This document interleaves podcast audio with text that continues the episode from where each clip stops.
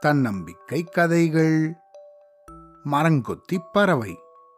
ரொம்ப வருஷத்துக்கு முன்னாடி காஞ்சிபுரத்துல குமரேசன் அப்படின்னு ஒரு இளைஞன் இருந்தான். அவனோ ரொம்பவும் சோம்பேறியாக இருந்தான். தன்னோட சோம்பலாலேயே அவன் ரொம்ப வறுமையில வாடினான். ஒரு தடவை அவங்க ஊருக்கு வந்திருந்த மகான் ஒருத்தரை போய் அவன் சந்திச்சான். அவரை பார்க்கறதுக்காக மக்கள் நீண்ட நெடிய வரிசையில நின்னுட்டு இருந்தாங்க இவன் எவ்வளவுதான் சோம்பேறியா இருந்தாலும் அவரை எப்படியாவது சந்திக்கணும் அப்படின்னு ஒரு நாள் முழுக்க அந்த வரிசையிலேயே நின்னான். ஒரு வழியா அன்னைக்கு சாயந்தரமா அவர் சந்திக்கவும் நேரிட்டது. அவர்கிட்ட ஐயா என்னோட வறுமை நீங்கிறதுக்காக நீங்க தான் ஒரு வழி சொல்லணும் அப்படின்னு வேண்டினான். இந்த குமரேசன் பேசின பேச்சிலேயே அவனோட சோம்பலை உணர்ந்த இந்த மகான் அவனுக்கு அதை உணர்த்துறதுக்காக ஒரு கதையை சொன்னாரு.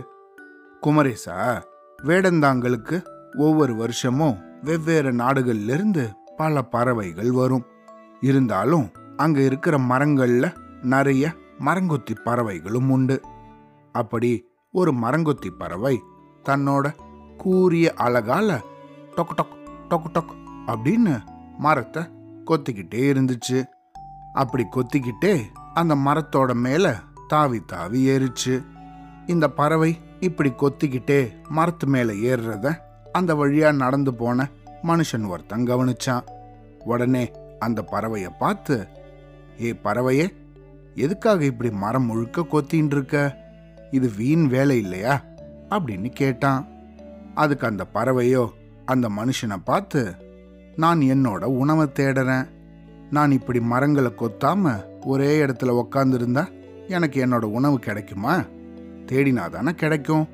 அதனால தான் என்னோட வேலையை நான் செய்கிறேன் அப்படின்னு சொல்லிச்சு. அப்படி சொல்லிக்கிட்டே இந்த மனுஷன் அந்த பறவையை பார்த்துட்டு இருக்கும்போதே அது தொடர்ந்து மரத்தை கொத்திக்கிட்டே இருந்துச்சு. அப்படி கொத்திக்கிட்டு இருக்கும்போது மரத்தில் ஒரு ஓட்டையிலிருந்து அதுக்கு தேவையான பதுங்கி இருந்த சில புழுக்களை எடுத்து அது சாப்பிட ஆரம்பிச்சது.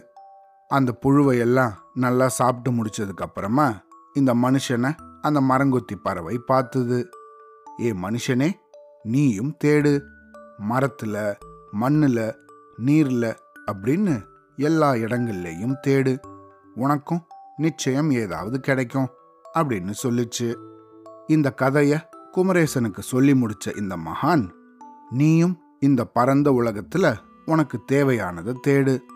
இயற்கை பறவை மிருகங்கள் மனுஷங்கள் கோவில்கள் அப்படின்னு இந்த பறந்து விரிந்த உலகத்துல உனக்கு தேவையானத நீ தான் தேடணும். எதுவும் செய்யாம சோம்பேறியாக இருந்தன்னா கடைசி வரைக்கும் வறுமை மட்டும்தான் மிஞ்சும் அப்படின்னு சொன்னாரு. மகான் சொன்ன இந்த கதையை கேட்ட குமரேசன் அதுக்கப்புறமா தன்னோட சோம்பேறித்தனத்தை விட்டு தனக்கு தேவையான தனக்கு விருப்பமான விஷயங்களை நோக்கி தன்னோட தேடல் பயணத்தை தொடர ஆரம்பிச்சான். இந்த கதையிலிருந்து நம்ம என்ன தெரிஞ்சுக்கணும்? நம்மளும் நம்மளுடைய படிப்பை தவிர நமக்கு விருப்பமான விஷயம் என்ன அப்படிங்கிறத தொடர்ந்து தேடிக்கிட்டே இருக்கணும்.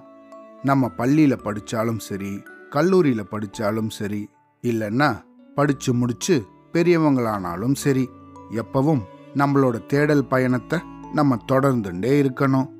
சரியா? அவ்வளோதான்.